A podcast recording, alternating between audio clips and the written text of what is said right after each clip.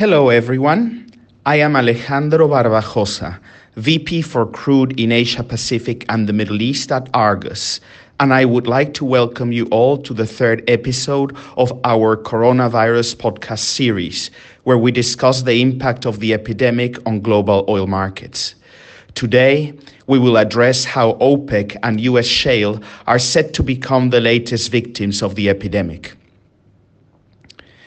The battle for market share in the global oil industry is back with a vengeance. After more than three years of cooperation between OPEC and non OPEC partners to successfully support the price of oil mostly above $50 per barrel, ICE Brent collapsed by as much as $14 per barrel on 9 March, the biggest drop in almost three decades, towards $31 per barrel, the lowest intraday price in more than four years. NYMEX WTI touched 30 a barrel after Russia declined to participate in a new stage of production cuts proposed during last week's OPEC meeting to counter the expanding negative effect of the coronavirus epidemic on global oil demand. OPEC producers, led by Saudi Arabia, had pledged to cut an additional 1 million barrels per day, contingent upon cuts of half a million barrels per day by their non OPEC partners, led by Russia. Moscow's refusal to join the new cuts was the straw that broke the camel's back, leading the Saudis to completely abandon any price management efforts and aggressively reduce official selling prices for term crude customers in an attempt to recover market share lost, mainly to US producers over the past three years, particularly in Asia Pacific. Saudi Aramco over the weekend announced record price cuts for all of the kingdom's export grades to term customers across every region. Taking Arab Light as a benchmark for Saudi official selling prices, or OSPs, the reduction for Asian clients was of an unprecedented $6 per barrel, about three times the decline that would have been justified by the shift in the Dubai market structure from the previous month. The demand drop resulting from the coronavirus epidemic sent the premium of front month Dubai swaps relative to the third month contract from more than $2 per barrel on average in January to a small discount by the end of February, flipping the structure from backwardation into contango.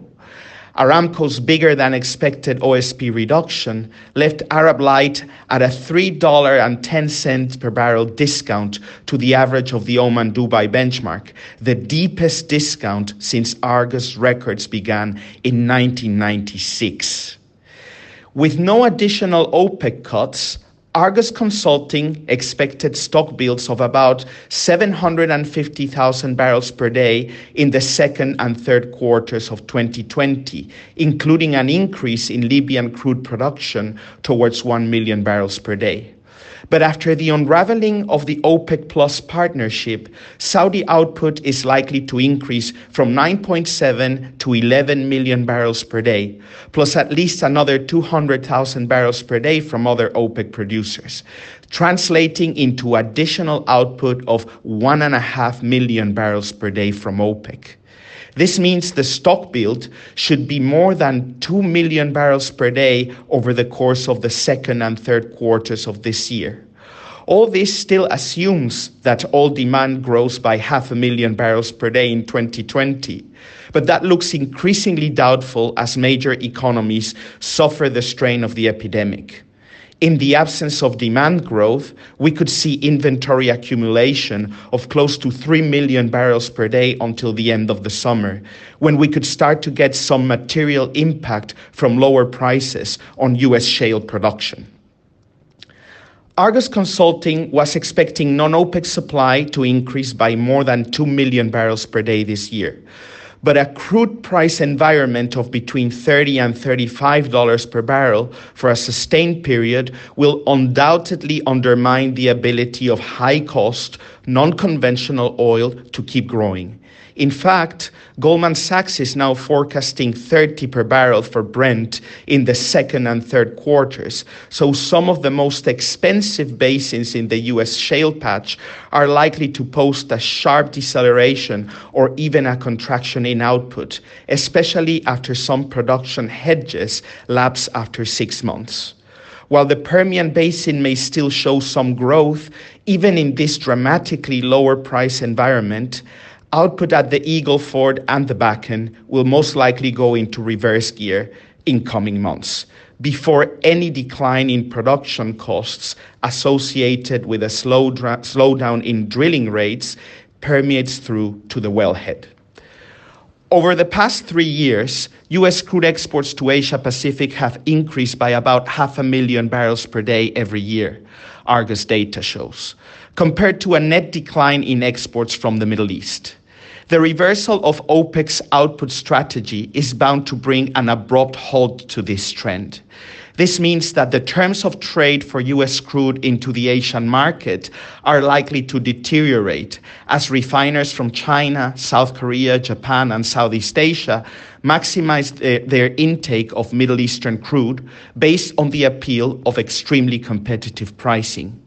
This will make it even more challenging for China to cover the energy purchases required to meet the amounts established by the Phase 1 trade agreement between Beijing and Washington, and will force Atlantic basin crude into storage as the market develops deeper contangos or discounts for prompt crude relative to supplies for future delivery. Even before OPEC's policy, policy shift, US crude cargoes were already being sent into storage across Southeast Asia as refineries in China, South Korea, and other major consumers reduced processing rates in the wake of the epidemic. The first US crude shipment to China wasn't expected to load until April for this year as ongoing travel restrictions dent transport fuel consumption across Asia. But the double whammy of a coronavirus induced demand shock and an OPEC induced supply shock to the global oil market now raises longer term questions about whether US crude will continue to expand its footprint in markets east of Suez. And in terms of wealth generation, it jeopardizes the budget requirements of all major producers, including Saudi Arabia, Russia, and Texan shale oil corporations. As Aramco shares trade below IPO levels for the first time, every major international oil company is under pressure. As I have mentioned before, you can access more timely news and analysis on this topic through our Argus Crude Market services, and we also have a special page dedicated to the effects of coronavirus across all commodity markets on our Argus website at www.argusmedia.com slash coronavirus. Thank you for listening and goodbye.